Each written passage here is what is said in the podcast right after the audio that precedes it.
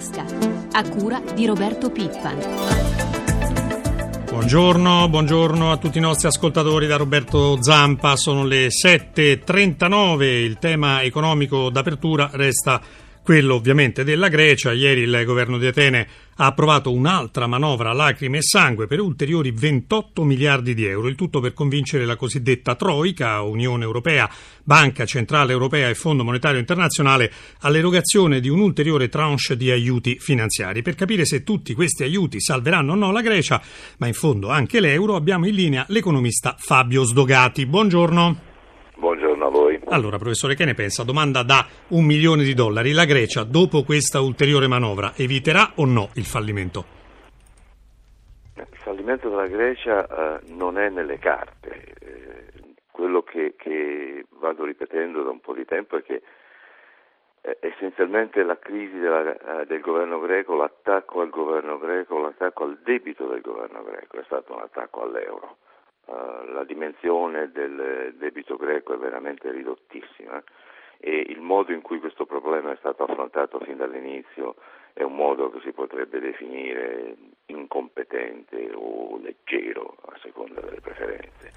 Eh, non possiamo andare avanti a gestire la situazione greca in questo modo, abbiamo generato una recessione a livello europeo proprio per il modo in cui abbiamo affrontato. Ecco, tra l'altro con sacrifici veramente notevoli che si chiedono ai greci e contemporaneamente i sindacati greci che hanno proclamato altre due giornate di sciopero generale.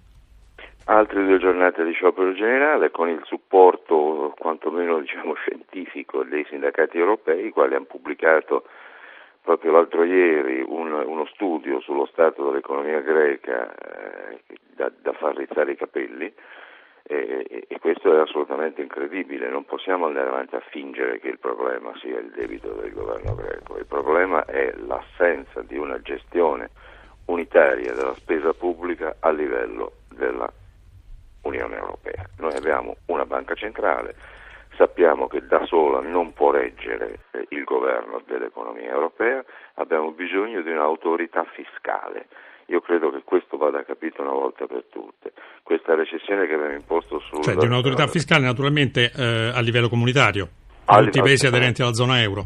Certamente, certamente a livello comunitario.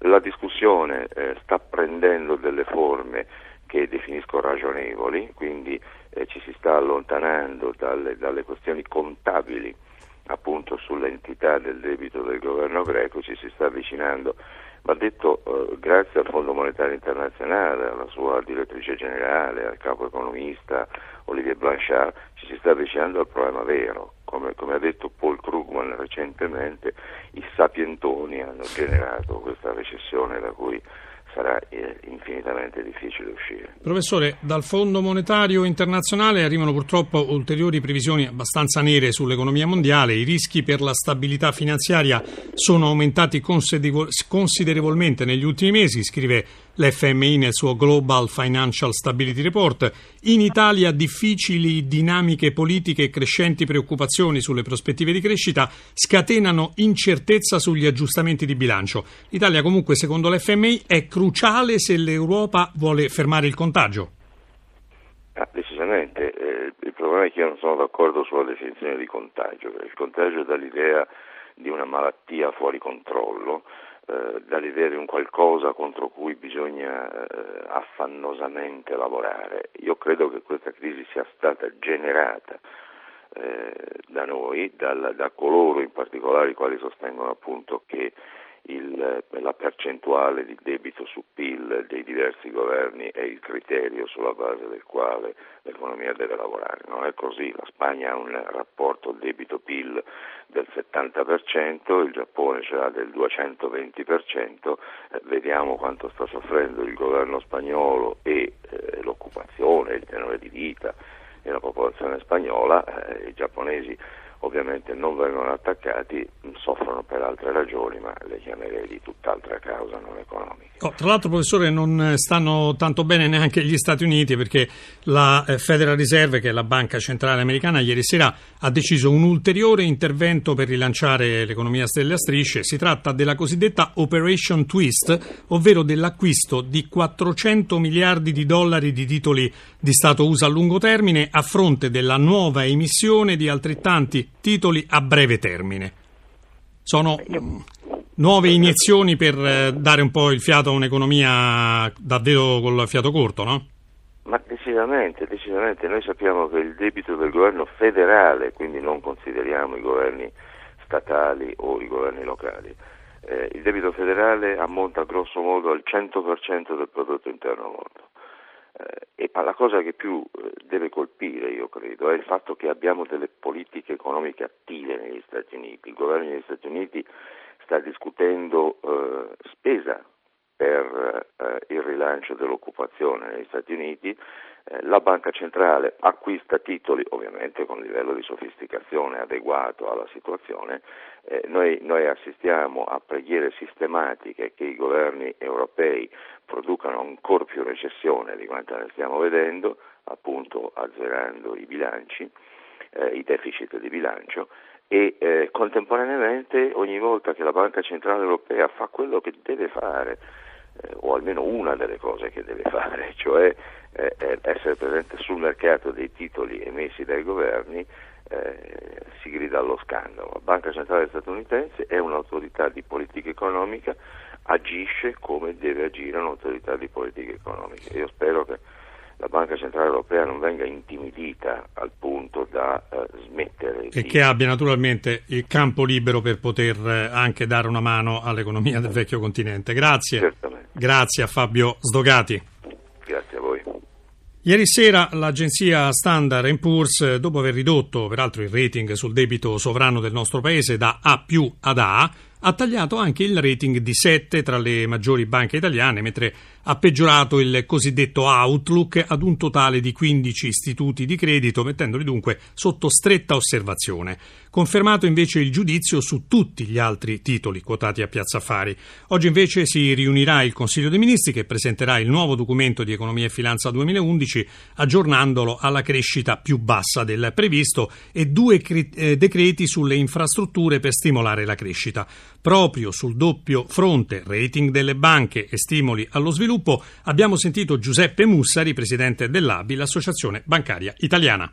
Consideriamo che sono sette banche che comunque avevano un rating abbastanza alto, per cui la riduzione non è che determina gravi conseguenze, per tutte le altre è l'outlook che da neutrale o positivo passa a neutrale o negativo, poi bisognerà chiaramente leggere con attenzione il rapporto, però diciamo che era nelle cose possibili. Io credo che abbiamo iniziato un lavoro come parti sociali, in particolare insieme a Confindustria, Alleanza delle Cooperative, Rete Impresa Italia, che ha cominciato a individuare una serie di punti indispensabili. In Italia dobbiamo velocizzare tutto quello che riguarda le infrastrutture perché sono investimenti che portano crescita, non possiamo più tentennare su liberalizzazioni e privatizzazioni, dobbiamo ragionare in maniera dinamica del patrimonio dello Stato. L'Italia è un grande paese, ha un enorme patrimonio, nettamente superiore al suo stock di debito, dobbiamo necessariamente operare perché questo patrimonio sia reso più fruttuoso e sia reso utile alla riduzione dello stock del debito. Da ultimo dobbiamo essere più flessibili in tutto, più veloci in tutto, nella giustizia, dobbiamo ragionare di pensioni, dobbiamo ragionare di ingresso e di uscita al lavoro, dobbiamo dare il segno chiaro ai mercati che abbiamo capito qual è la gravità della contingenza e che siamo in grado di affrontarla. E ora passiamo ai temi sindacali con Paolo Pirani, segretario confederale della WIL. Buongiorno. Buongiorno. Allora Pirani, cominciamo con la vicenda dello stabilimento Iris Bus di Avellino che fa parte del gruppo Fiat, ecco uno stabilimento che rischia la chiusura con 700 lavoratori che rischiano invece il fallimento, eh, il licenziamento. Ieri c'è stato un incontro al Ministero dello Sviluppo Economico, ora si parla di chiusura congelata. Ci spiega di che si tratta? Ma viene, c'è una proposta in campo che rinvia di qualche tempo diciamo, lo showdown eh, drammatico dei licenziamenti, ma i problemi restano tutti in piedi. La prospettiva è appunto quella della chiusura di 700 famiglie in mezzo a una strada e di altre 700 con analoga sorte, quelle legate all'indotto. La questione non è solo di una chiusura di uno stabilimento, come purtroppo ce ne sono tanti casi in Italia, è che quello Questa è una vicenda che somiglia molto a Termini Merese, no? Sì, per certi versi, ma quello stabilimento è l'unico in Italia che produce autobus. Noi eh, siamo sotto giudizio dell'Unione Europea perché dobbiamo rinnovare i nostri autobus, sono vecchi, sono obsoleti, sono non ecologici, dovremmo cambiarli. Ecco, i comuni però hanno pochi soldi e quindi fanno poche commesse. Sì, però abbiamo anche un fenomeno in Italia, ci sono 1300 società di servizio pubblico locale, in Francia ce ne sono una ventina e forse dovremmo accorparle, metterle assieme, fare dei risparmi di gestione e la beffa sarebbe che chiude lo stabilimento e gli autobus che devono essere comprati per l'Italia vengano fatti in Turchia piuttosto che in Cecoslovacchia. È chiarissimo. Oh, ieri Confindustria e sindacati, CGL, CISL e WIL, per una volta finalmente uniti, hanno firmato definitivamente l'accordo interconfederale del 28 giugno sui contratti che riguarda tra l'altro licenziamenti, rappresentanza sindacale e validità delle intese aziendali. Per sommi capi di che si tratta? Ma l'accordo è molto importante perché eh, dà spazio al contratto aziendale, quel contratto dove si può effettivamente scambiare maggiore efficienza con migliori salari e quindi è la sede migliore per tentare uno sforzo comune tra lavoratori e imprenditori per rilanciare la competitività. È una scelta quindi innovativa che eh, valida anche quelle che sono state le intese della Fiat così tanto travagliate nel dibattito politico e sindacale di questi mesi è anche il modo con cui le parti sociali interpretano le deroghe e anche la vicenda anch'essa travagliata dell'articolo 8, quello relativo appunto alle deroghe sullo statuto dei lavoratori. Spetta, secondo questo accordo, ai sindacati e agli imprenditori scegliere gli argomenti su cui vogliono tra di loro relazionarsi positivamente. Beh, comunque staremo a vedere come andranno le cose, ma almeno salutiamo positivamente questo accordo, questa rinnovata intesa tra CGL, CISL e WIL. Noi eh, ringraziamo il segretario confederale della WIL, Paolo Pirani. Salve. E ora parliamo della situazione della pesca con il presidente della Lega Pesca, Ettore Iani. Buongiorno. Buongiorno a voi. Allora, Iani, come vanno le cose per i pescatori italiani? Non tanto bene, sembra di capire. Ma direi di no, direi che il settore dell'economia ittica oggi attraverso una crisi straordinaria, per non dire anzi emergenziale, meglio ancora, perché non possiamo più parlare di una fase difficile né di transizione. Purtroppo è finito un ciclo. Noi stiamo vivendo una crisi doppia, da una parte economica e dall'altra parte, come dire, ambientale economica perché in cinque anni abbiamo registrato purtroppo un meno 41 per quanto riguarda la produttività e un meno 25% per quanto riguarda invece il fatturato. C'è stato un calo della, dire, dell'occupazione terribile da 17.000, po- 17.000 posti di lavoro da 46.000 pescatori siamo passati a 29.000 pescatori. Quindi Iani, rapidamente, anche... ma voi che cosa proponete al governo? A noi come Lega Pesca abbiamo proposto da tempo, diciamo senza con scarso successo purtroppo devo dire, il varo di un'agenzia nazionale per la ristrutturazione e il rilancio di tutta la filiera ittica, un'agenzia capace di mettere in moto azione, operazione di concentrazione, di fusione, di ristrutturazione, di salvataggio, eh, soprattutto con un'attenzione ai prestiti partecipativi, al credito e via dicendo. Grazie, ringraziamo Ettore Iani, presidente di Lega Pesca. Buongiorno a voi.